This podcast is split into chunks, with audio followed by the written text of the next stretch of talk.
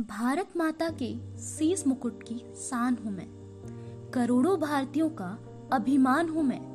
वैसे तो बहुत दयावान हूँ मैं, पर दुश्मनों की मौत का सामान हूँ मैं। माँ भारती की रक्षा में प्राण नशावर करता देश का वीर जवान हूँ मैं। नमस्कार, मैं श्रुति शुक्ला और आप सुन रहे हैं सम्मुख पॉडकास्ट। अगर हम किसी भी देश की सुरक्षा की बात करें उसमें सेना का कितना महत्वपूर्ण योगदान होता है, उसे शब्दों में व्यक्त करना मुश्किल सा प्रतीत होता है। अर्थात, उनके त्याग और बलिदान की व्याख्या के लिए शब्दों की कमी पड़ जाए कि किस तरह वो हमारे लिए अपने परिवार से दूर रहकर हमारी रक्षा करते हैं। हम होली के रंगों से अपने जीवन को रंगीन और दिवाली के दीपों से अपना भविष्य उज्जवल करना चाहते हैं। किंतु उनके लिए भारत माता की सेवा में तत्पर रहना ही होली। और अपने कर्तव्यों के लिए अग्रसर रहना ही दिवाली है। सेना की बागडोर संभालने के लिए एक लीडर की आवश्यकता होती है, जो कठिन से कठिन परिस्थिति में भी अपने साथियों को सकारात्मक रख, उचित निर्णय ले सके। जी हाँ हम बात कर रहे हैं दृढ़ संकल्प और सशक्त व्यक्तित्व की पहचान, भारत के पहले सीडीएस जनरल विपिन रावत की, जिनका जन्म 16 मार्च उन्नीस सौ अठावन को उत्तराखंड के गढ़वाल में एक सेना परिवार में हुआ।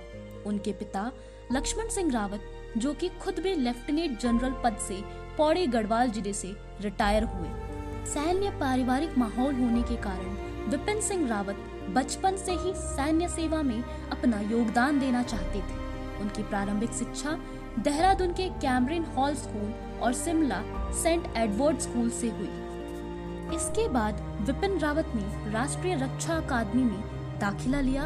वेलिंगटन स्थित डिफेंस कॉलेज से स्नातक की पढ़ाई पूरी की। तो कुछ इस प्रकार रहा उनका पूरा शैक्षणिक जीवन काल और वो कहते हैं ना कि पूत के पाँव पालने में नज़र आ जाते हैं। उन्होंने न केवल अपने सपनों को साकार किया, अपितु सेना में उच्च स्तरीय पद भी हासिल की।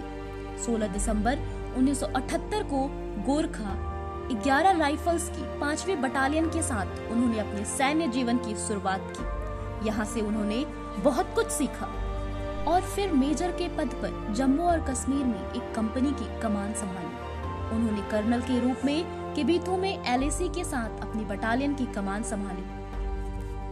इसके बाद विपिन रावत ने उरी में 19वीं इन्फेंट्री डिवीज़न के कमांडिंग जनरल की भूमिका ग्रहण की, जब उन्हें मेजर जनरल के पद पर पदोन्नत किया गया।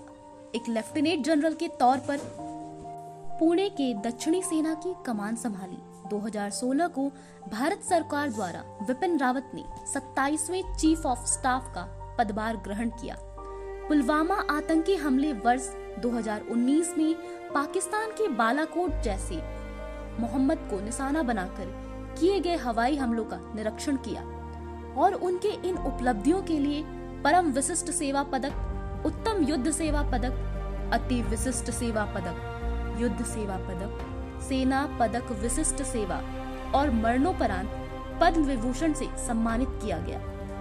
18 दिसंबर 2021 को तमिलनाडु के कुन्नूर में हेलीकॉप्टर हादसे में इनका निधन हो गया। इस दुर्घटना में उनके साथ ही उनकी पत्नी समेत अन्य बारह लोगों ने भी अपनी जान गंवा दी। आज भले ही वो हमारे बीच ना रहे, किंतु उनका पूरा जीवन काल हमारे लिए प्रेरणादायी है। हमें उनके व्यक्तित्व से खुद को तराशने की आवश्यकता है। मैं अपने शब्दों के अंत में केवल इतना ही कहना चाहती हूँ, चला गया वह वीर अमरपुर, चला गया वह वीर अमरपुर, साहस से सब अरिदल जीत, उनका चित्र देखकर दुश्मन अब भी होते हैं भयभीत। अब भी होते हैं भयभीत। धन्यवाद।